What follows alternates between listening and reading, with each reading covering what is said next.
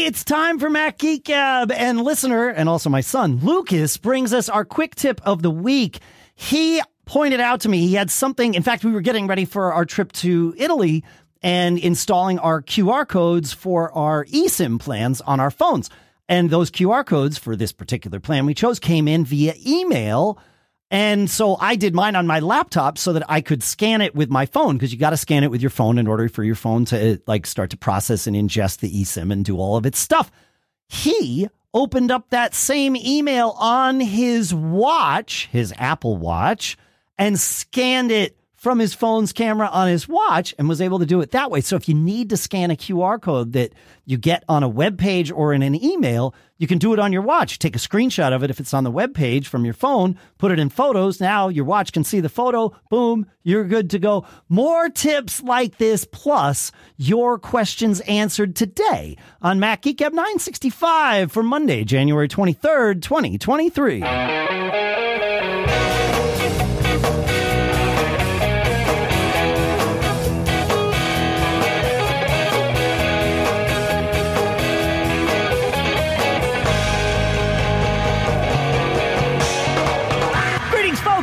Indeed, welcome to Mac Geek Gab, the show where you send in tips like that.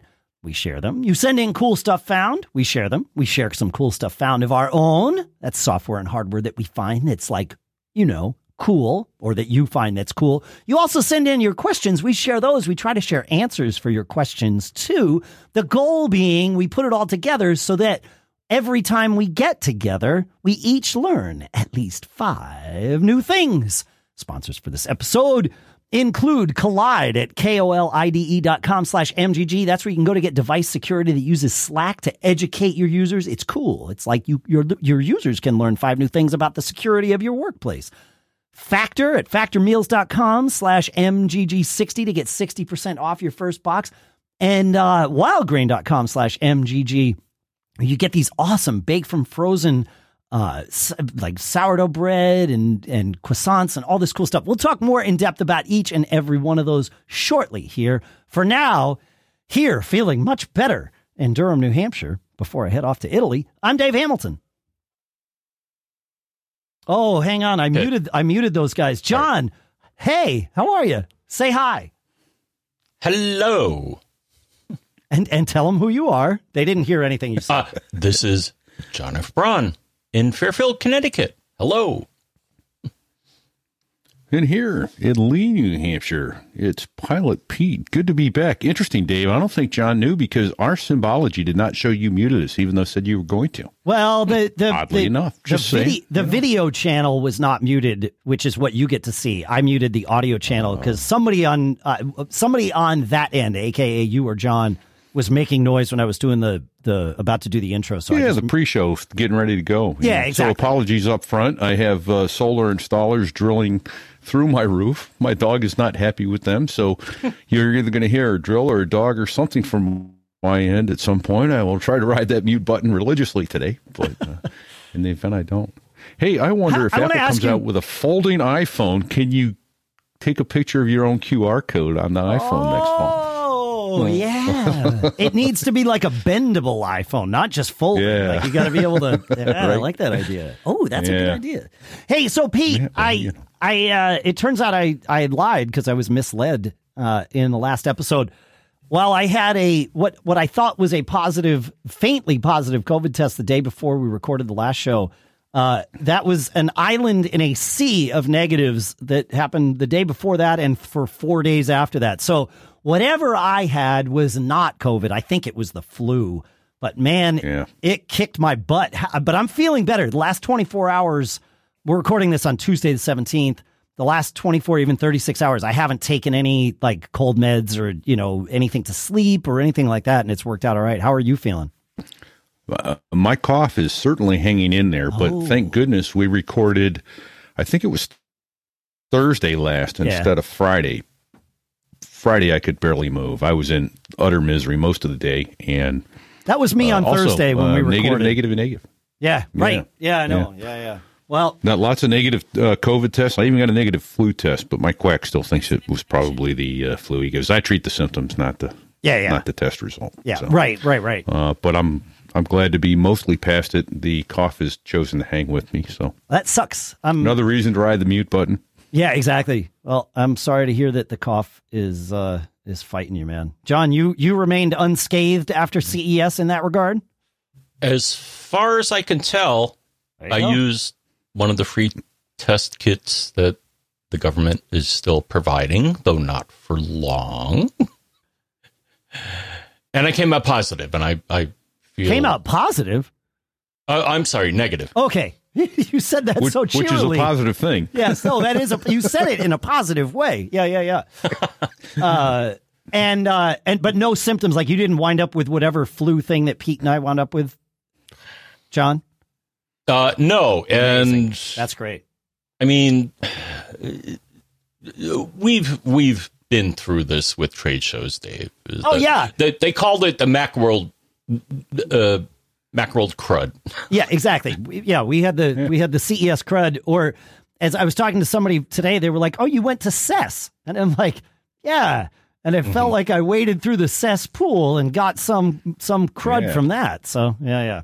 Anyway, this morning that we're recording, which is last Tuesday, if you're listening to this the day it's released, Apple announced all kinds of new stuff. They uh they they've got their well two new chips, the M2 Pro and the M2 Max, and then updates to two of the product lines. I'll call it the Mac Mini product line and the MacBook Pro product line. The um the the chips are uh, so we've had the M2 for a little while. Now we have the M2 Pro and the M2 Max. Uh, the M2 Pro goes up to a 12 core CPU and a 19 core GPU and up to 32 gigs of uh, of unified memory. And the M2 Max takes that up to a 38 core GPU, uh, double the memory bandwidth, and up to 96 gigs of unified memory. So uh, they've they both got a uh, they say a faster 16 core neural engine, and so bringing all of that performance to us, which is great. Like just the next gen of these chips that can go better, faster, bigger. It matters uh, with RAM, right? Because now RAM is part of Apple's system on a chip. So I, it, th- these upgrades are meaningful not just from a speed standpoint, but also from you know how much RAM you can you can put uh, on your Mac, which we haven't been able to change. So you just answered the first Pete. question I had. Yeah, so you answered that first question I had. Then when you say unified memory, that, that's RAM right on the chip itself. That's how the the Apple Silicon, the M1 is this way too. It's Yeah. the the CPU, the GPU, the RAM, and the SSD are all baked like right into that same uh that same chip now. So yeah. That's crazy. Yeah. I mean, I get it. It, it, it the uh, uh, for lack of a better word, the bus speed is now uh, insignificant. It's all there on the same on the same board. Yes. And I'm going mute. Thank you, Doug. No, that's okay. That that's um that's why I, I think that's one of the big reasons that Apple Silicon made such a huge leap forward in terms of efficiency, speed, and all of that stuff. is Sure, because energy management too. yeah, right. Because the bus is like you you're not limited. The CPU and the GPU can both talk to RAM the same way. There's no bus I, like the bus isn't isn't there like it was in a in a traditional uh, setup. So Okay. yeah. Sounds good. Then the other question I had pre-show and, and wanted to bring it up again was why the n- odd number on the GPU? You notice that on the M2 Pro, I believe it is. It has 19. Uh, It's a nine- yeah, 19 core, core. GPU. Yeah. That's strange. And I'm assuming the M2 Max has that same 19 core GPU or up to 19 core GPU. They don't they like you don't get that out of the gate. You pay extra to go up to that. But yeah, that that's a that's a weird I agree that's a weird number. John, do you have any uh any thoughts as to why they would have a 19 core GPU? No. Because a lot of a lot of things in the computer world are powers of two or even numbers. Sure. So I don't know why they decided to do 19 and not 20. I mean, come on. Yeah, unless it's like y- you know, there's the the with the M1s, there was the seven core versus the eight core. And Mhm. the seven core really was an eight core chip that just didn't spec to the same, Mhm. y- you, know, the same number. Like it failed the tests or whatever. So I, I, don't know. I don't like. I don't know. I don't know. I don't know. It, it's interesting to me. Um, but that, it's 19. It's not 20. So who knows? Maybe, but again, maybe they live one for for failure. Oh, I don't know. It's weird, man. I got nothing. I got nothing. maybe somebody will tell us feedback at macgeekgab.com. Did you say feedback at macgeekgab.com? I did, and and Pete might be back. I can't tell if Pete's back or not. Pete came back he looks, he looks frozen. and and he looks a little frozen, so we're gonna leave Hmm. Pete frozen. Ah, now I Uh, see the. Doesn't matter. Nobody of- can. Nobody. He's back now. It's all good. Yeah. Uh, he's he's frozen and muted, so he's going to need to fix that problem himself.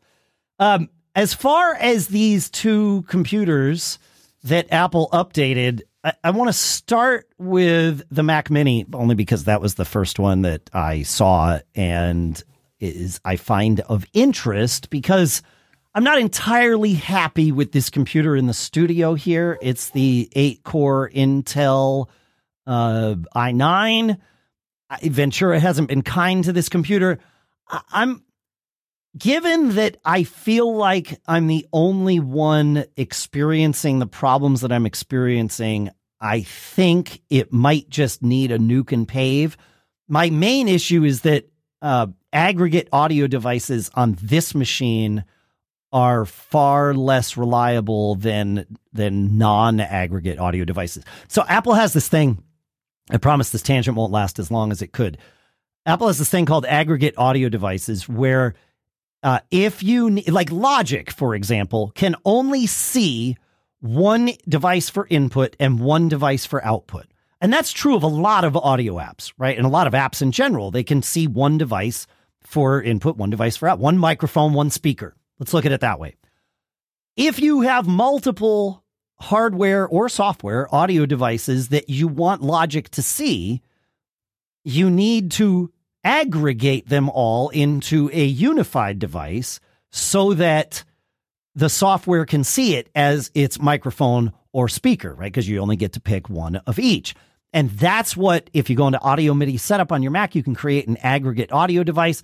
In my aggregate audio device, I take my hardware interface, which is a, a 24 channel uh, Presonus Quantum 2626. Actually, it's 26 channels if you count the SPDIF stuff. Uh, and I, I add that. That's my, I, my physical interface here in the studio. And then I have a bunch of loopback interfaces, which are software interfaces. I use an aggregate audio device to link them all together so that I can like have my microphone being accessed by Logic at the same time as like your microphone, John, and Pete's microphone, which come through virtual devices. And it works great, or at least it did for me until I upgraded to Ventura on this machine. I've done a bunch of tests this past week. I was up super late the other night messing with it, and the it's the aggregate audio devices that seem to be the crux of my issues. I can't recreate those on my M1 Mac Mini. I'm not sure if that means it's an Intel issue or if it's just that this OS needs to be nuked and paved. I'm thinking the latter because I'm not seeing anyone else complain about this at all. Like, not on Intel, not on M1. So, back to the new Mac Mini. Seems like that might be a better option for the studio than having to buy a Mac Studio. Um, and I started looking into the Mac Minis, and so the Mac Minis are interesting. If they are, they are now. You know, the, before this announcement, the, the Mac Mini was an M1 Mini. Now it's either an M2 Mini or an M2 Pro Mini. The M2 Pro is one of the new chips Apple announced. The M2 has been out for a while in the MacBook Air. One distinct difference between the M2 and the M2 Pro and Max is the number of displays that can be supported. The M2 can support up to two displays in that Mac Mini. The M2 Pro can support up to three displays natively. Now, you could always use Display Link to add more displays, regardless of what the uh, system supports natively. But if you want to do it natively, that is the uh, that's the limitation. There's other limitations too, RAM uh, being a big one. So I'm looking at a new Mac Mini, and I think I'm going to go with the M2 Pro with the 10 core CPU, the 16 core GPU, 32 gigs of RAM, unified memory. Sorry, I'm supposed to use their terms now. And the uh, one terabyte SSD, 1899 seems like the right uh, seems like the right way to go. I don't need to spend an extra 300 bucks for two more CPU cores and three more GPU cores, but I don't know. Maybe someday I'll. And of course, it was nice of them to come out with that a mere 28 days after I bought my M1 Mac Mini. You know, of course, Pete. it's the old you're driving home with the the new Z1000, and there's a billboard for the Z2000. That's right. but, uh, but the rule is like here's like you know is the M1 Mini serving your needs? Are you happy with it? It, you know that's that's the thing. Could I bring it back? Yeah, I probably could. Yeah, but I think you I'm running I'm running Plex and channels on it. That's that's my purpose with it You're good to go. Yeah. for for for a decade or more. I, honestly, my biggest Yeah. hesitation, in, and I have not yet pulled the trigger on this new Mini, uh, but my biggest hesitation on it is what am I going to do with this iMac? Like, this is a fantastic machine. It's barely three and a half years old. Uh, yes, I'm having an issue with it. No, I don't think it's a hardware issue, and I don't think it's like an incompatibility of the OS here. I could be wrong about that latter part. I'm pretty sure I'm right about the first part that it's not hardware. Uh, I could be wrong about it being Ventura. We've we've had certainly plenty of complaints about Ventura, but I don't think it is. Just because I'm I'm the only one. Like I can't find any posts about this, so I think it's me. And uh, and if I wipe it and start from scratch, which I was not going to do in the you know 72 hours I had before leaving for Italy and needing to record one, two, three, four, arguably five or even six podcasts. So you know it was like I'm gonna I'm gonna limp through with this and then figure it out after I get back. But this is a You, know, nice. you may save yourself eighteen hundred dollars by trying the nuke and pave method. I know. agree with that. you know, but it, at what I mean, right now, I still have to run this thing with uh, turbo boost switcher off so that the fans don't kick in and you know all of that stuff uh, because because of the way Intel just works when I record and so like there there I have been planning on replacing it for that reason for a while. Um, but I, I need to figure out what to do with the iMac. No better motivator than a deadline, though. So if I order this new machine, I will figure out what to do with the iMac. Maybe maybe somebody Yeah. wants it. Yeah, you know, I've got I've got Debbie's old iMac, and I don't know what to do with it. I, I may turn it into a podcast machine. But There you go. There you go. Yeah. All right. So I, I mean, I Lisa has a Intel Mini, the same i9 chip that I think your Mini has, John.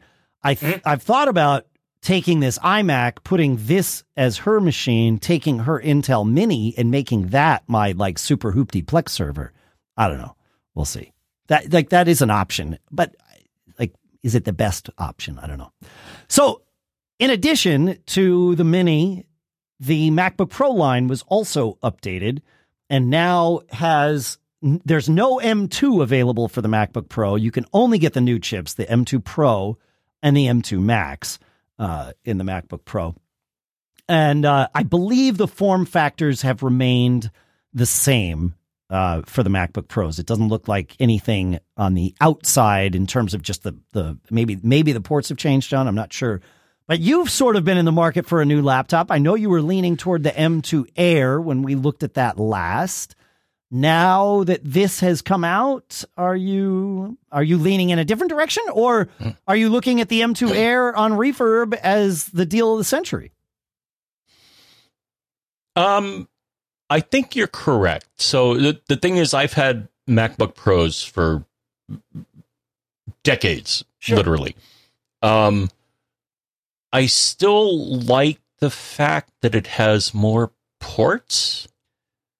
So I think I'm leaning towards maybe a refurb, uh, as you suggested, uh, a refurb um, of the older model, um, which I think are probably in the refurb store as we speak. The older model of what? The Pro or the Air? Uh, the the Pro. Okay, so the the M1 the M1 Pro based Pro or something like uh, along those lines. All right, so let's talk about ports. It, it it the thing is it the the performance of both the M1 and the M2 are just ridiculous. Correct. I, I agree with that. Yeah, yeah, yeah, yeah. yeah. No, And I, I, don't think I I don't think I need kind of like the the the the Mac Studio. I don't need that much power. I mean the the only thing that would stress my machine is when I was doing video transcoding and then the fans would spin up and stuff like that or you know if I you know was was uh ripping a DVD was the only situation where the fans would spin up and it was just like this is nuts. Sure, sure. so Um, um I think I'm going to go for a refurb which Oh, which wh- I've done for ages oh and yeah, uh b- both for my uh, my MacBook Pro and my Mac Mini um I would say the MacBook Pro with the Intel is especially when with Ventura uh it's noticeably doing some things very sluggish um Okay. so I blame the OS All right, so you're replacing. I just want to add some clarity to this. You're Mm-hmm. you're you're looking at the the old. The I don't want to call it old. I'll say that that a refurb M1 MacBook Mm-hmm. Pro, probably an M1 Pro, because you couldn't get an M1 in a MacBook Pro. You could only get the M1 Mm-hmm. Pro. All right, so assuming that that's available on the refurb site, but you say that you're because essentially you're choosing between that and a refurb M2 MacBook Air, both at 14 inches in size. So, my question for you is you say that ports are what make a difference. The there are there are three ports that are different between the two. So the the Air has a MagSafe 3 charging port Mhm. and two Thunderbolt slash USB 4 ports and a headphone jack. So that's our baseline. The MacBook Pros add to that an uh, a, a memory card slot, Mhm. another Thunderbolt 4 port on the opposite side, and an HDMI port. So those three ports make a difference for you in what way? Like, because I hear a lot of people say, "I buy the MacBook Pro for the ports." Which port? Like, which one in particular matters so much that you would go with the Pro versus the Air?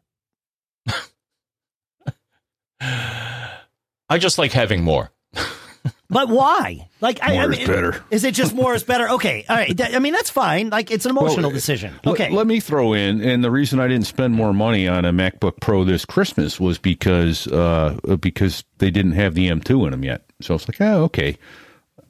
But I got to say, I am somewhat disappointed in the fact that my 13 inch MacBook Pro has two USB C ports. That's it. It doesn't have a MagSafe. It doesn't have, oh, and it has a headphone jack.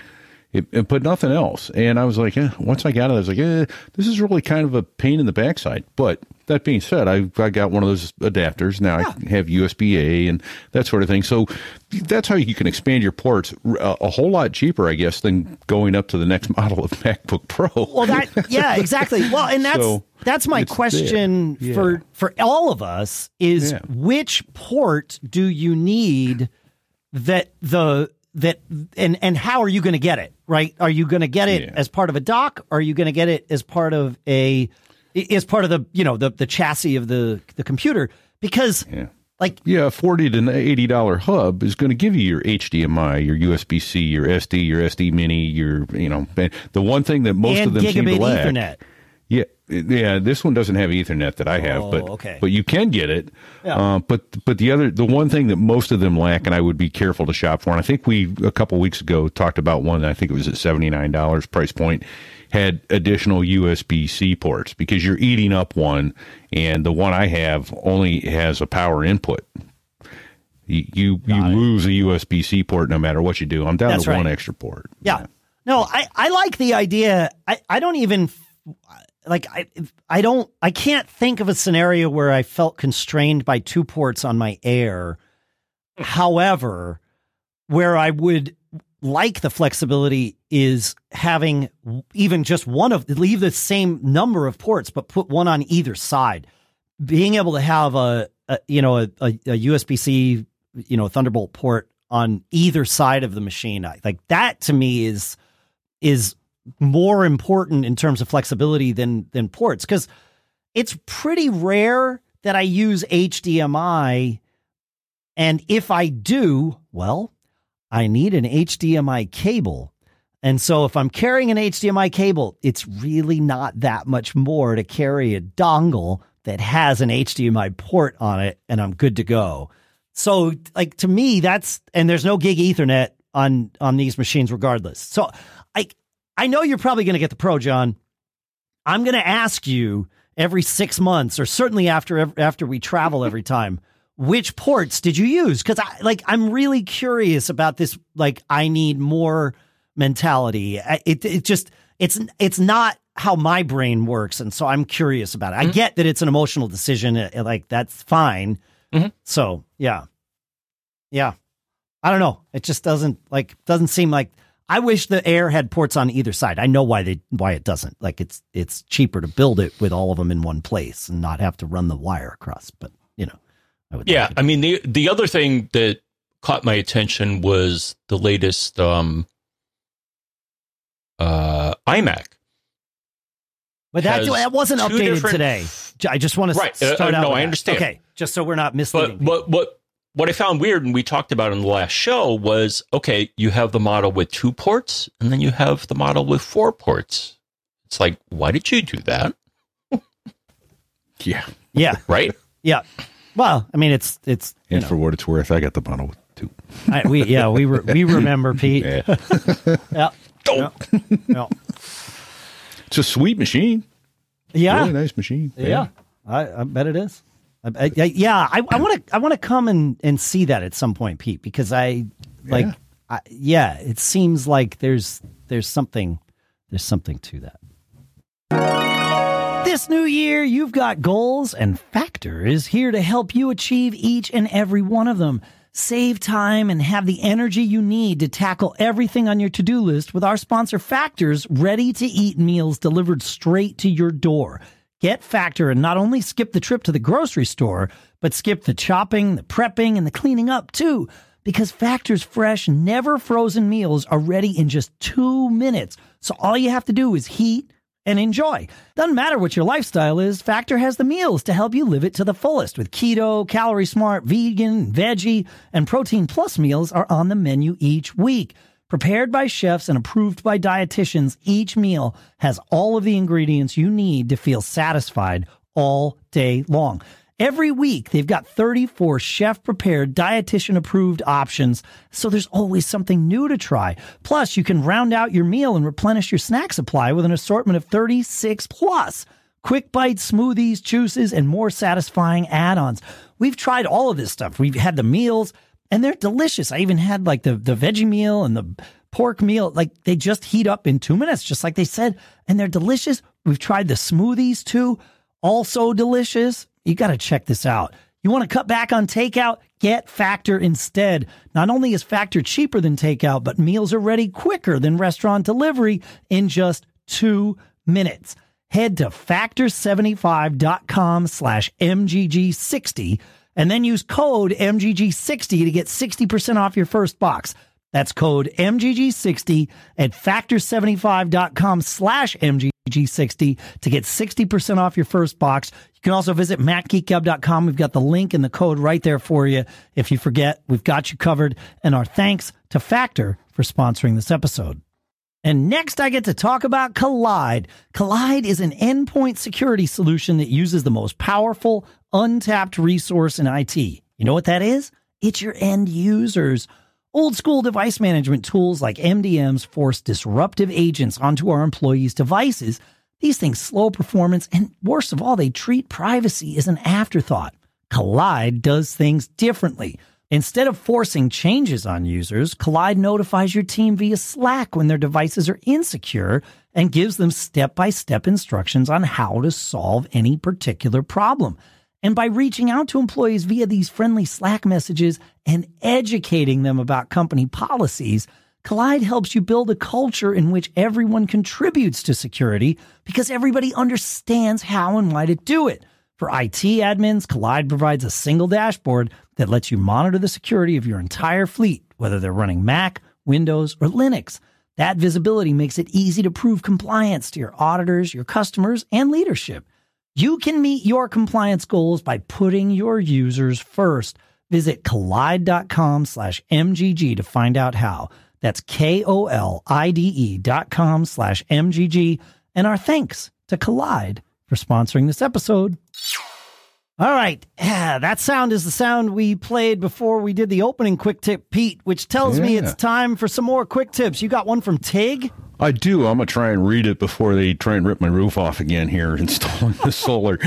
Tig writes in: If you open a new Finder window and then in the sidebar, if you click and hold on iCloud, location, or tags, you can rearrange their order. Uh, I discovered this when my favorites accidentally moved to the bottom of the sidebar column, and I clicked and held on the word favorites, and then it lifted up, and you could move. He moved it back up to the top of the sidebar. Um. Okay. Yeah. There's there's some noise in the That's background. fine. Thanks for the warning. Yeah. Yeah, you're so it, it, the point is, I never realized this. I, I've moved stuff around before, and I'll get to that tip in a moment. But yeah, you can take that whole group of favorites, grab it, and drag it down, and you can reorder. You could have locations above favorites, that sort of thing. Yeah. And then what I'm doing I do, it now. I I'll- had no idea. That's yeah, amazing. Then I add on to that. Um, I, I alphabetize what I have in the sidebar of my Finder, so you can drag and drop each folder that appears there. Sorry about the noise. And the other thing that you can do is, like I found when we first started our uh, podcast, I, I was navigating about four folders deep, and I finally went, well, this is stupid. I'll just drag that to the side of my Finder. And there it is. So it brings you several folders deep, brings it up. And then when you don't use a folder very often anymore, you can just grab it and drag it off the sidebar of the Finder. I got to get out of here before they rip my roof off.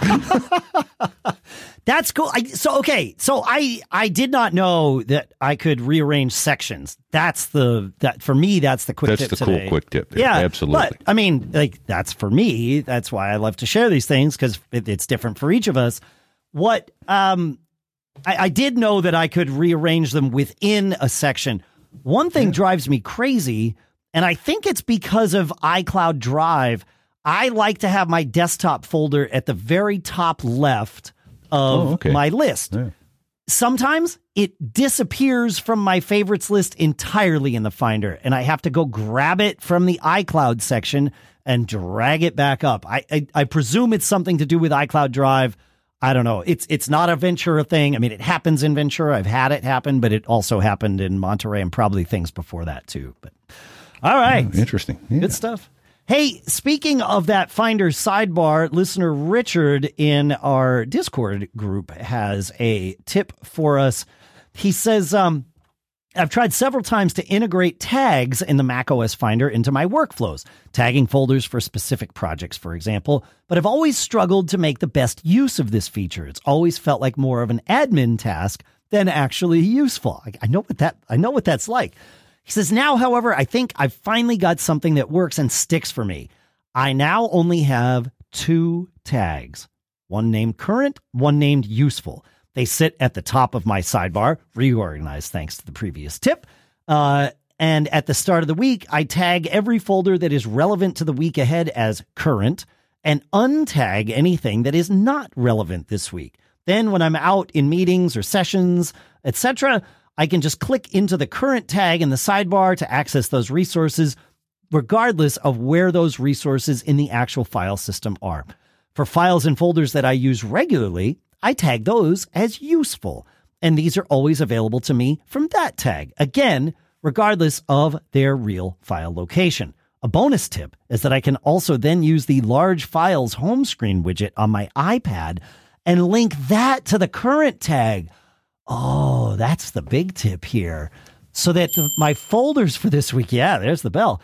So that my folders for this week always show on the iPad home screen. All of my files sync using iCloud Drive, so this works really well. I forgot that tags will sync.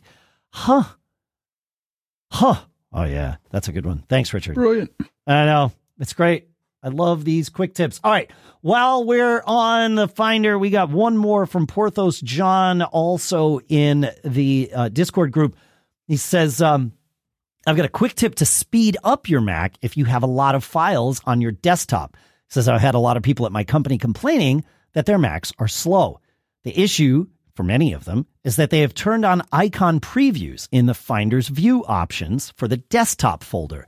And they have all their files all over their desktop. Every time they move a window, the Finder has to re render all the icons on the desktop. And that can be very compute costly and IO costly because it's reading from the disk for your Mac. So you choose the desktop folder and then go to view options in the Finder and turn off icon previews. That will make your desktop scrolling faster. I like it. This is good. Thank you, Porthos John. Fun stuff. I love these things. Good tips. John, you got a quick tip for us? Yes, I do. Uh, so Lee lets us know about a feature that I didn't know about, and you guys probably didn't know about either. Um, did you know that in iOS 16, in settings, accessibility, hearing, there is a live captions paren beta feature. Turn it on, and any audio playing on the iPhone or iPad will be transcribed in real time and presented on the screen. The captions can be customized for size and color. Uh, if your podcast player is playing, captions will appear on the screen and can, be, and can be positioned or made to go full screen. Interestingly, screenshots of the feature in action don't capture the text, so you have to try it out yourselves. Yeah, I played um, that a little bit. That was amazing. I I had this on uh, on on Christmas Day. We FaceTimed with my daughter, and mm-hmm. uh, we wound up doing it from my phone, and it was captioning our FaceTime call.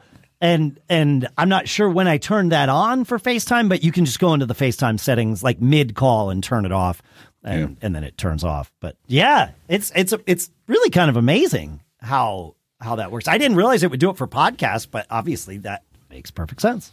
Yeah. Huh? yeah, my only annoyance is so I tried it on my iPhone 12 mini and it worked as advertised. Sure. Um, and the translation was for the most part accurate. Um, here's my frustration. I can't copy the text. Right. Yeah. Right. Which come on, it's like guys, I mean you're you're doing all this work in the background. Can't you let me copy and paste the text that you recognize? But apparently they don't. The other thing I found oh. um, is that this feature looks to be available on Mac OS as well. Really? But here's the caveat. Okay. Only for Apple Silicon. That makes sense. I mean, it's it's like so, same with the iPhone, right? The iPhone is also Apple Silicon. So yeah. Huh. Mm-hmm. Something about that neural engine there. I, I yeah. kind of get why they do it. You may want a screenshot of what's on your phone as opposed to a bunch of darn text. That being said, there should be an option to choose. Yes, I want the text, or no, I don't want it. Yeah, yeah, yeah, yeah, yeah. Huh. I, John, your point about like save the transcript somewhere for me or give me the option to save this transcript. I I I would like that too. Yeah, cuz like a Zoom call, I think you can get the trans, if if you tell it to do the live captions or whatever Zoom calls it. Like I think you can get the the transcript of that at the end of the call. I think it's saved out if you're rec- if you're recording the call. Maybe that's why right? Maybe like certainly for FaceTime calls, there is the expectation that FaceTime calls are not able to be recorded, at least not on the same device. I mean, you, oh, on, a, yeah. on, a, Mac you could you record it, like obviously, but um, uh, yeah, interesting. Huh? I don't know. I'm trying to come up with an answer. Yeah, which is you know, to tell people if they want a transcript of this show, then write down every word you hear. That's right. Oh. Yeah, yeah. We we will we will be pushing out transcripts as part of the podcasting 2.0 thing. There's there's lots of engines. We're going to do it this year, even though even though the project has stalled. It will be finished one way or another. Uh, even if we have to fire the person that didn't do it the first time. That's right. Hi, John. How you doing? Great. How are you? I'm good. I'm good. I'm good. I'm good. No reason. What? Uh, Mark M has a tip that I didn't know. My guess is this has been there for a while. uh, he says when scrolling in about just about any app, Safari, Preview, I tried it this morning in Audio Hijack because it was the only place I could get a horizontal scroll bar. He says if you have a uh, device with a scroll wheel, you can use your scroll wheel to go up and down. But if you hold the shift key down and you have horizontal scrolls, it will scroll horizontally. And I tried it and it works. It's great for when you get older, he says, and you need to zoom into documents to see the text, and then we can have the full text on your on your monitor, and you can still scroll around with your mouse or uh, or whatever. So, yeah, I'm, I'm cool. I Had no idea. This is why I love quick tips. I learned a thing. interesting. Sounds like it's useful across multiple displays too, left and right. You could zoom way in. And... Yeah, yeah, yeah, yeah, yeah. I mean, it, it you're well depending on how you're doing multiple displays. Oh yeah, that's true. You yeah, can't yeah. have one window across multiple across. displays. Yeah, an extended display won't. Yeah. Well, you can if you turn off uh, each display uses a separate space. Like if if the displays are all one quote unquote space in macOS, you can't use Stage Manager. Uh, you can't have menu bars at the top of each display, but you can have one window that literally spans multiple displays. So yeah, yeah, yeah. Uh, po- oh, God, what is going on? My, speaking of transcription, my watch today is deciding to transcribe everything I'm saying here. So I have taken my watch off. I'm not convinced that's going to solve the go. problem. Yeah. Uh, Porthos John in Discord has another quick tip. He says, an oldie good, but a goodie. If you're trying to mass quit a bunch of applications, you can quickly quit apps using the app switcher. Get into the app switcher by holding down command and then tapping tab. That brings up the app switcher. And then while continuing to hold command down to keep the app switcher alive, tap tab to select the app you want. And when you're on it, hit Q. So just like you were going to switch to the app, get to it and then hit Q instead of releasing command, and that'll quit the app. You can stay there, hit Q, it'll quit the next one and the next one and whatever one you happen to be on at any point in time. I use this all the time. It's like this is one of those tips, but it, it's one of those things people that see it across my shoulder that don't know how to do this or didn't know it was possible to do this is per- perhaps a better way to say it. Always go, wait, wait, wait. What are you doing there? How'd you do that? Yeah. Great tip. Thank you for that. But wait, there's more. Oh, Dave, what if you accidentally hit Q on the wrong app? oh. Yeah. What happens? Because that's going to quit an app. Yeah, as soon as you release the tab key, it's going to quit it. So keep the tab key held down, tap Q again, and it will remove that little hand. Go ahead and try it now. It won't go away. Yeah. No, I'm not going to. I'm not going I to try it now if, while we're podcasting. go go to an app that you're not particularly using, tap tap the Q, and then tap the Q again before releasing it. It'll take that red hand away, and the app won't quit Oh. when you release the tab key. I I I hit Q. Oh, you have to keep tab down for that to work. Yeah, hold the tab key down, Got it. and and I- then I don't have when any you more- tap the Q, you'll see a little red hand come up, and then you go to another app and you tap the Q, and you go, "Oops, I- I, hit the wrong one." if I hold the tab key down, it just keeps scrolling. I'm sorry. I'm sorry. The command key. I, I misspoke. I knew what I meant. I knew what you meant too, but if I, I mean, I have the command key down.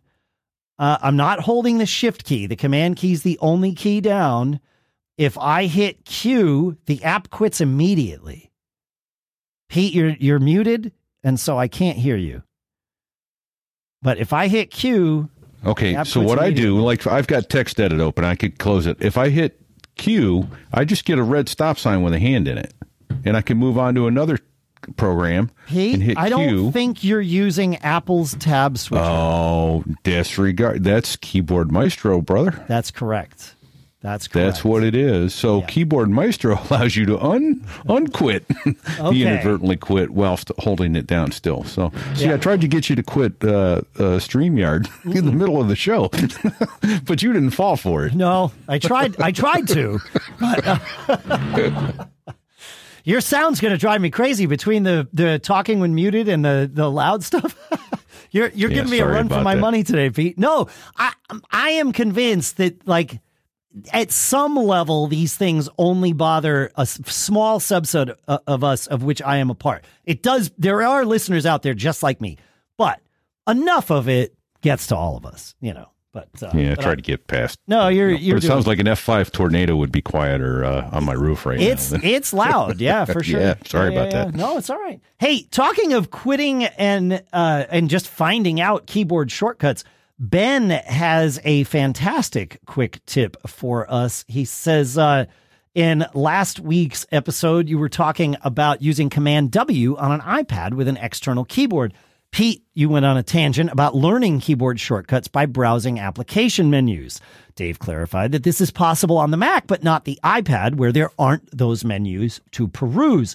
But, as Ben points out, there is in fact a way to learn keyboard shortcuts on the iPad. With an external keyboard connected, just hold down that command key. An overlay will appear listing the shortcuts available in the current application or context. You can use a shortcut or press any key to dismiss the overlay. That's good. I forgot about that, Ben. I don't use a keyboard with my iPad often enough to remember these things. So thank you for sharing that. That's, yeah, you're right. That is the way to find them. Good stuff. We got a couple more quick tips to go through here.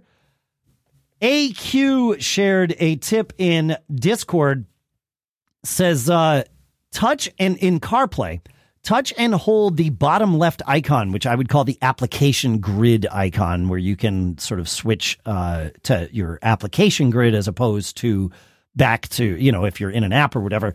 Um, if you touch and hold that icon in the lower left, Siri will be activated. It's handy when, for example, it's too noisy in the car to use the verbold, the verbold, verbold, verbal. It's Hey, easy for you to say. Hey S lady command. Yeah, that's right. Yeah.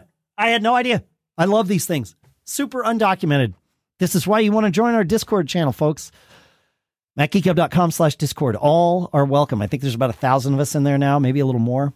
I, I haven't checked the numbers in Yeah. a little while, but uh, yeah, it's uh, it's a great But, community. but be patient in the car with your elderly relatives. My mother, God bless her, who turns 97 tomorrow, Amazing. will, uh, of the day of recording last week uh, from the show. Yeah, every time I start talking to the S lady, um, she starts talking to, and it's like, Mom, you gotta give me. It's a hands-free state. You got to give me 30 seconds here. Yeah, I I don't know So- that that is limited to people of certain age groups. Pete, I I Yeah. have people in my life who the moment I start talking to the S lady or the A lady, they're like, "Yeah, I'm just going to talk to you now." Like it, it's as though they don't also use the A lady or the S lady in their lives and understand how it works. exactly. Yeah. Yep. Yep. It's this is not an age thing, Pete. No. Uh, nope. Nope. Fair enough. Nope. Yeah. Sure ain't. Hey, uh, I probably should have grouped this with all the Finder ones. TN Papa reminds us that in the Finder, we can use command command W will close a window. And in fact, this isn't limited to the Finder. This is almost every app on your Mac. Command W will close a window. Command Option W will close all windows of uh, uh, certainly i use this more frequently in the finder than anywhere else which is probably why tn papa and, and discord said the same thing um, because there are a lot of times where it's like uh-oh okay now i've got 40 windows open in the finder it's time to punt gotta go back to the beginning here you know um, so but it does work in most apps and again on the mac you can see this if you go to the file menu uh, close will be command w and if you hold down the option key you'll see if that changes in that app any thoughts about any of these folks I love them. Uh, That's same that's the great one. That's that's universal, right? Hold down the option key when you've got any of those menus up, and you'll see your keystrokes, Y- your well, shortcut keystrokes change. You'll see them change. Often. Yeah, off, often. I- i- If they are programmed to change. Correct. Yes. Yes, that's right. That's right. Yeah, yeah, yeah. Yeah. Yeah, Yeah. I'm trying to find this, but um, there is something on the Mac side called Cheat Sheet, Okay. Like a where like an app. basically once you once you install it, and I'm trying to get a link to it. Yeah, it's but, um, from Media Atelier. I, I've got a link for it in. uh I'll put it in the show notes. Yeah, yeah. Yeah. Great, but that that's that's a good one on the Mac, where if you hold down the Command key and uh, wait wait a few seconds, it will show you all of the keyboard shortcuts for the currently running app. kind of like you get on the iPad automatically. Yes. One would think Apple could do this for the Mac too. I guess they don't have to because the folks at Media Yeah. Atelier did. All right, interesting. All right, I wonder where Apple got the idea. That's pretty good. Fun stuff. I love this. This is where we learn things. Good stuff. Uh, let's see. I don't know what else we have here, guys. I got one more quick tip to do before we go to whatever is next. Scott uh, reminds us. He says, uh, "You mentioned in the last episode you were talking about periodic restarts of your Macs." He says, "Now, of course, in Ventura, you have to do that from the command line. You can't set it up uh, from the GUI because that doesn't exist anymore. However, for those of us like me who back up using some type of software other than Time Machine, it can be easy." Carbon Copy Cloner, Scott continues, offers a simple option to restart the computer after the backup is complete. Easy peasy. I back up every Sunday morning at 3 a.m., and when I get to my Mac, it's waiting for me to log in because I have File Vault set. So there's no need for scripting, shortcuts, or terminal commands. Just tell the app you're already using to do it for you. That's a really, I like that idea. Um, I, you know, I think we had somebody write in who was talking about daily restarts of their Mac, and and the way they wrote it, it seemed like they were they thought they were following our advice to do daily restarts. I I, I for me and for most of us in our community here, I feel like daily restarts might be a little much, but uh, weekly restarts certainly pay off for all of us here. I know John does them. I, I do them. Do, Pete, do you do scheduled restarts every week or Uh, not? well, I, I don't only because I have a laptop and that, you know, frequently eh, I'll go a couple days and then I'll just turn it off if I'm going to transport it for five or six hours somewhere, Got that sort of thing. okay. But, so uh, yeah. yeah, let, let me throw this in though. well, wait, hang on. Let me let, hold that Okay. thought. Oh, yeah, yeah, yeah. Uh, Keep going. just Okay. because I want to, I want to, Yep, I want to finish this. The the weekly restarts are a great thing, and if you're doing a backup every week, the nice part about that weekly restart is if your Mac hasn't restarted in a you know over a week, you also know that it ha- it probably hasn't completed a backup in more than a week, and so that's a nice little heads up that you might have a problem. So I just wanted to share that thought before we got too far off. Now let's go. There you go. Well, it goes back to I guess I guess the solar installation in the house. Uh, so last week they were coming and he got sick and delayed till today. So I moved the printer out of the way, and then Debbie needed to print something yesterday. So I plugged it all back in, and you know, Of course. a couple hours later, she comes up from the basement where the printer is and goes, uh, I've about had it with all the tech in this house. And I'm going, well, that wasn't directed at the dog or at my son. No, like, that's true. okay, what did I do now? Yeah. Um, restart everything because you know what? It, it was a fresh restart on the printer, but basic troubleshooting, number one, shut it down, restart it. The printer worked fine. But all I did was go down and reboot it. Re- uh, rebooting your Mac, same thing. Uh, number one thing, before you go to anybody for help, give it a kick in the pants. Restart it. You know, just Pete's advice. Hey, have you resolved to have more meals with family and friends this year? If so, how about giving them a reason to gather around the dinner table? You can do it by feeding them stuff from our sponsor, Wild Grain. Wild Grain is the first ever bake from frozen subscription box for sourdough breads, fresh pastas, and artisanal pastries. Unlike supermarket bread, Wild Grain uses a slow fermentation process that's easier on your belly, lower in sugar, and rich in nutrients and antioxidants. Every item bakes from frozen in 25 minutes or less. And to kick off the year, Wild Grain is offering delicious products such as an ancient grain sourdough loaf and fresh artisan fettuccine pasta. All you have to do is sign up at wildgrain.com slash MGG and choose which type of box you want to receive and how often. It's easy to reschedule, skip, or cancel. We've had some of this stuff. Their sourdough, it's amazing. You take it out of the freezer, you put it in your warmed up oven, and like 20 minutes later, out comes this loaf of bread that tastes just like you just baked it because you did just bake it. You just didn't have to make it. It's amazing. I like really, we've all been blown away by this.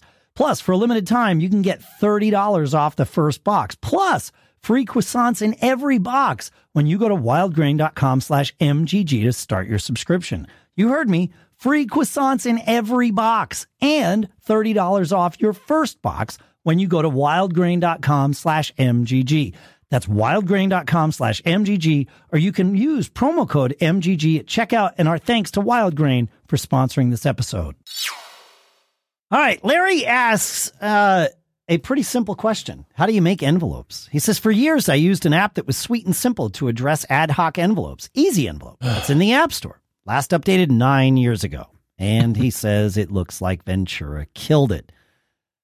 Hi, I know how to print an envelope from uh, the contacts app, he says, but not infrequently. I need to address an envelope where the addressee is not in contacts, and I want to type or copy paste the address into something and then spit out a printed envelope. No interest in saving, and I want to be quick and simple. Would you have any suggestions for a replacement?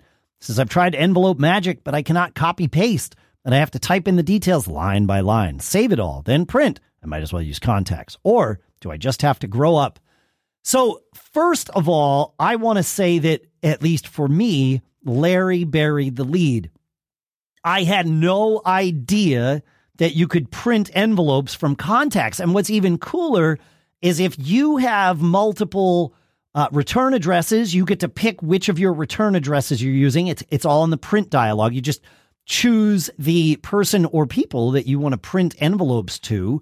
And, uh, and then, you know, you choose your return address you choose their addresses. It's friggin' amazing. Uh, it really like if if you have people in your address book, contacts like I'm I was blown away when we when we prepped this last week and was like, wait, what? I had no idea. So I'm I'm I'm guessing I'm not the only one, but I maybe I was. In terms of if I need to manually make an envelope, which I do all the time. You know, if I need to send a letter to the bank for whatever reason, I got to print an envelope because they didn't send me a self-addressed stamped one, whatever, you know, with, with the circles and arrows on the back of each one. I use Pages. Pages has a great envelope template. And I basically have built my own envelope document. It's like Dave's envelope. And I go in there. It has my return address already because I put it in the one time. And then I just paste or type in the um, the uh the you know the the whoever I'm sending it to and and that's it. hit print. One uh quick tip that I will add I have, you know, I formatted the the recipient's address with the font that I wanted and all that good stuff. If I'm pasting something in, it might come with a font or whatever.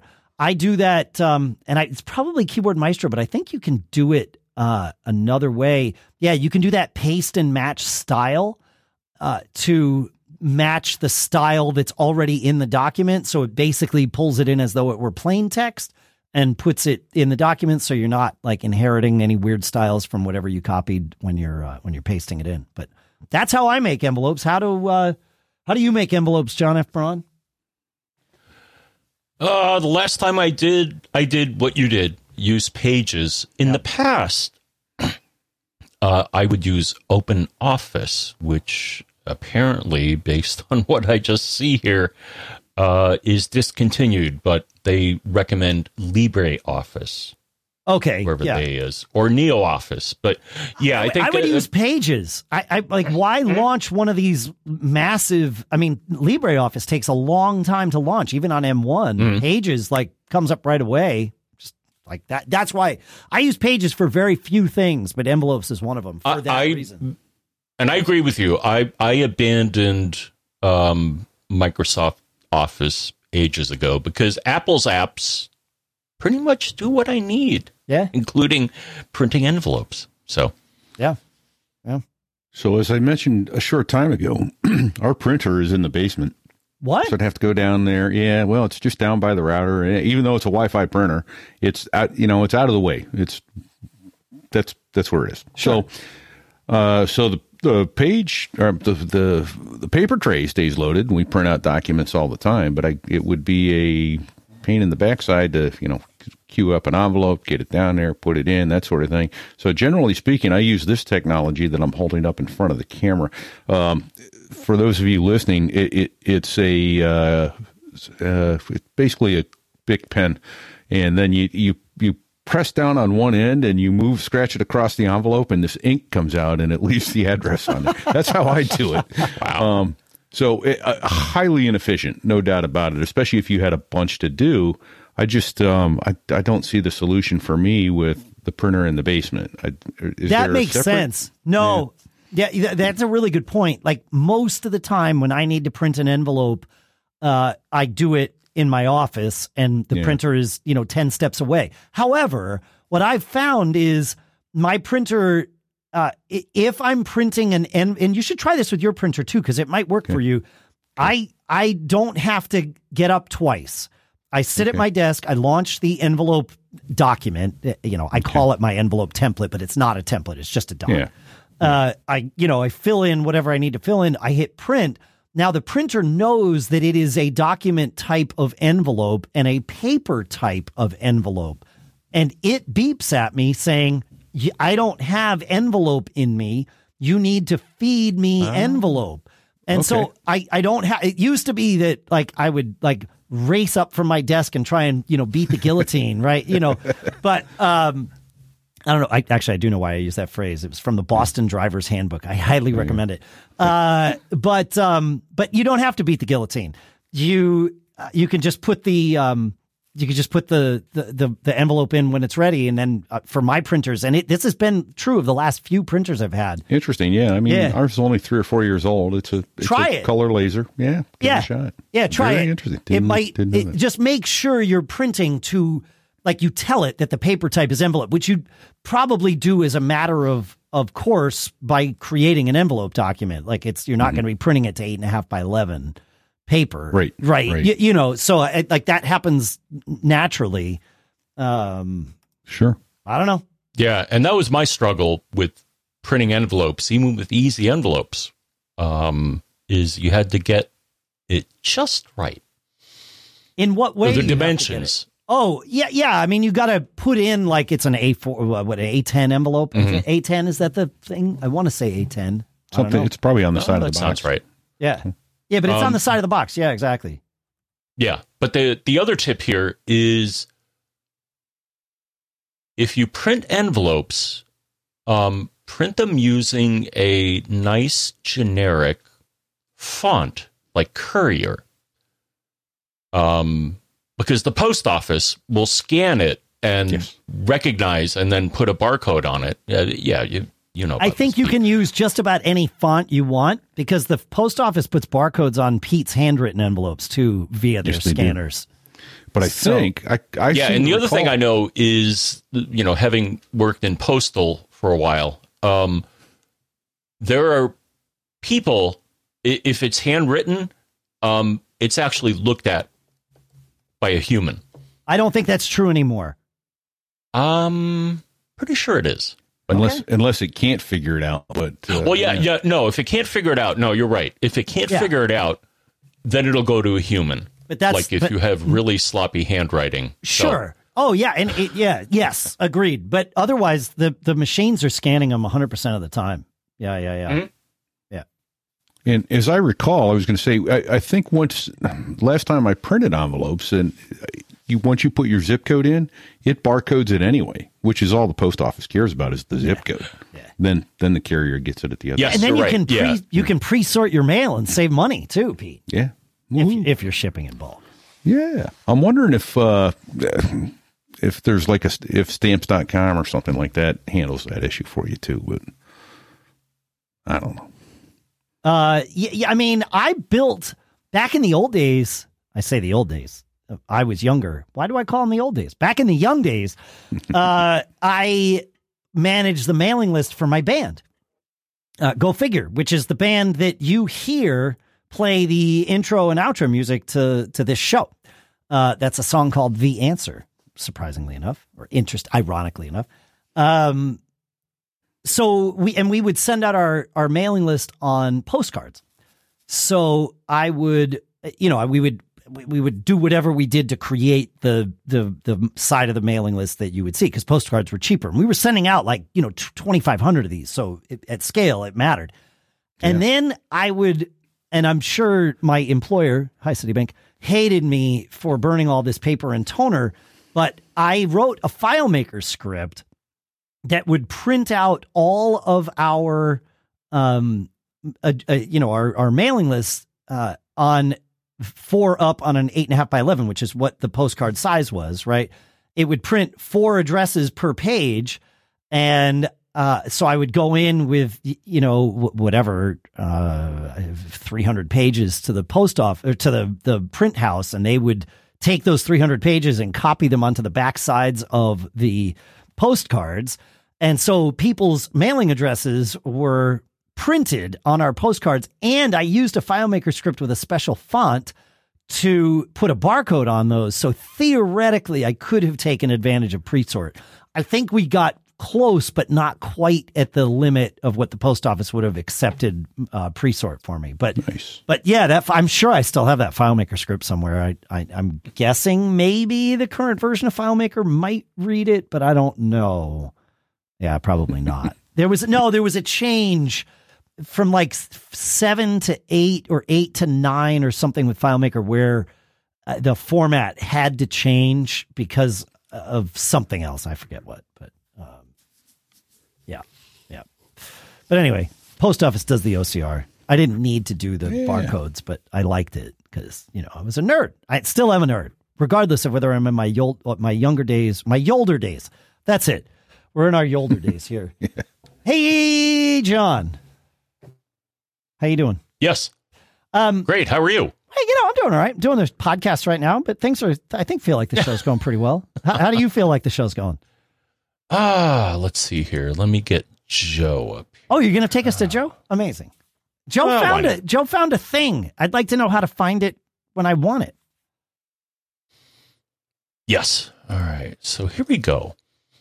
Um, yeah, this was a surprise to me, but Joe says uh, was catching up on the podcast where Pete suggested having a second admin account. Indeed, I didn't have a second either, so adding one to my Mac, I came across a cool stuff found, which I didn't know existed, which is the definition of CSF, I guess.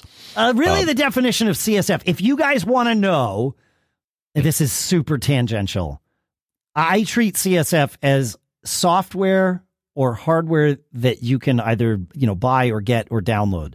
Things that are built into the OS that we find, quick tips. That's my that's how I do this. You folks call them whatever you want, but just know that's where I'm going to put them in the show, mm-hmm. you know. But this okay. one's different. This one's different cuz this this is a curiosity. Yes. So, uh, to continue, when I went into the ad user I misspelled my password and was presented with the pop up shown below. Uh, I noticed what's the, the what's key, the name of the pop up? Is uh, the name of the pop up is Password Assistant. Okay. Um, this brought up a dialog which I've never seen. This looks a lot like a password manager I've used for years, allowing all sorts of defined automatic password formulas. It's really cool, and ne- I have never noticed it before. Um, not sure it's used. I tried a couple of browsers and didn't get it. So this is like a feature that is buried in the OS. And h- how do I access it? I don't know. Um, I mean, this is but, cool. But, you but, get to pick. What the dialogue yeah, go ahead. does, it, it brings up things that are similar. Uh, for example, I'm still using LastPass. um, but it brings up a dialogue that has several options. Uh, you can manually define a password. You can do letters and numbers. You can do numbers only, uh, random, and FIPS 181 compliant, which uh, sounds pretty serious. Um, and then it, it, will let you choose options uh, for the length, and then it'll give you a quality rating uh, to make sure that you choose a good password like uh, the other managers, uh, password managers do. So I just thought it was kind of cool. I'm like, I never knew this existed. But the question now, my friends, is how do you access this outside of the user the um, uh, user and group, I think, is is where you access this. Yeah, it's not an app or a utility that I've been able to find.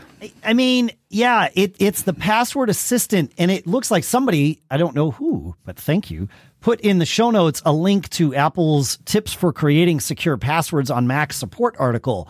And this is, according to that article, this password assistant dialog is the thing that will come up if you click the little key button next to the new password field. And theoretically, this would happen anywhere you're creating new passwords for like iCloud keychain or things like that. Uh, I don't, I don't know because I don't use iCloud keychain that way, so I've never stumbled onto it. But I would love to know a way to just like invoke Apple's password assistant, uh, like at, whenever I want, ad hoc, because I like I need to create passwords sometimes where I'm not using, I don't want to use my password manager. So I wind up going to like xkpasswd.net or, uh, you, you know, there's, there's actually TN Papa in, uh, in, in response to our discussion about this in 962 recommended a utility called, uh, PSWD, a password generator for iOS and macOS. So we'll put a link to that in the show notes. That's uh that's definitely a cool stuff found. But um yeah, I don't like I do I would love to know how to how to like invoke Apple's password uh, assistant at any point in time, but I don't know how to do that. So and it might not be doable. Like it might only be on those yeah. new password fields. So And I just looked. I thought 1Password had a password generator within it. And I, if it was there, I'm certain it was. It doesn't appear to be simply yeah. there now. So yeah, mm, I don't know. Frustrating. I don't know. I don't know. Yeah. It, I mean, there is one. Wait, you're saying you're not finding one in 1Password? Not finding one. I'm sure it's there. Oh, it's there. And I know it's, but I just don't yeah, know how to yeah, uh, get it to quick. There used to be, you know, a tab or a button at the top. You could say generate a password, and it would come up with. But I'm not seeing that anymore. That's a really oh. good question, Pete, because yeah. I'm like LastPass definitely does yeah. that in that, and it gives you similar options. It's like you know, do you want to use you know letters, numbers, characters, the the length of it, um, similar to Apple's. Yeah. But, um, now, if I create, you know, create a new item, a new login or something like that, and yeah. I go to the password window, I can click on create a new password. It'll do it there. But there used to be a button, I'm certain, at the top of the on the toolbar of 1Password to create a password. Yeah, I'm not seeing that. I'm anymore. looking in 1Password eight. It's definitely not in the toolbar icon. You're right about that. Yeah. And I'm looking in like the menu list in the in the mm. app proper, yeah. and it's not there either. If you go to create a new login, login and you go to oh. the password window, yeah, it's there. boom, it's right there. It offers. So yeah, that's yeah. that's the workaround, I guess. But huh. I don't know. I just I tend not to use those anyway. I have my main uh, password to get into 1Password is a randomly generated password like that that I have long since memorized. Other than that, I tend to be a padder. Yeah, I, I, I pad with pad.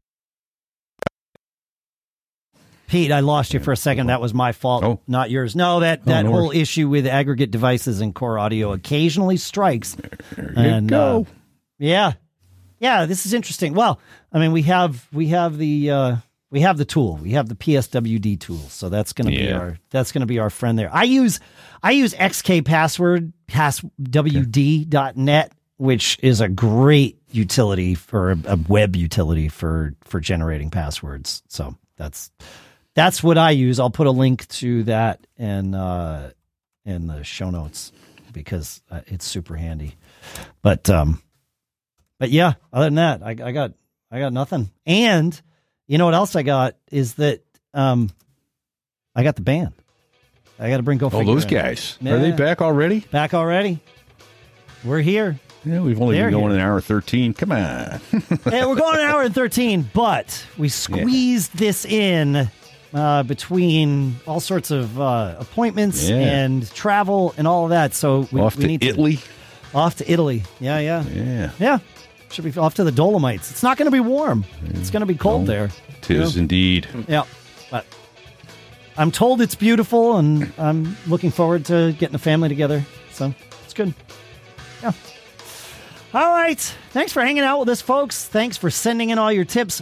I know. I I I didn't just lie about um, testing positive for COVID. Of course, that wasn't an intentional lie, and neither was my one about promising cool stuff found in this episode. Technically, we did get one cool stuff found in with that password generator app.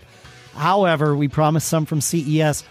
We've got lots in the queue, folks. So uh, as soon as I'm back from Italy on the 30th of January, which for those of you listening when this is released is simply on Monday, uh, as normal, we will do plenty of cool stuff found. Partially because we have lots in the queue, and partially because I'm going to be traveling. And one of us in the group here answers more questions than the others, and so I'm guessing that the questions won't have been answered by the time I come back.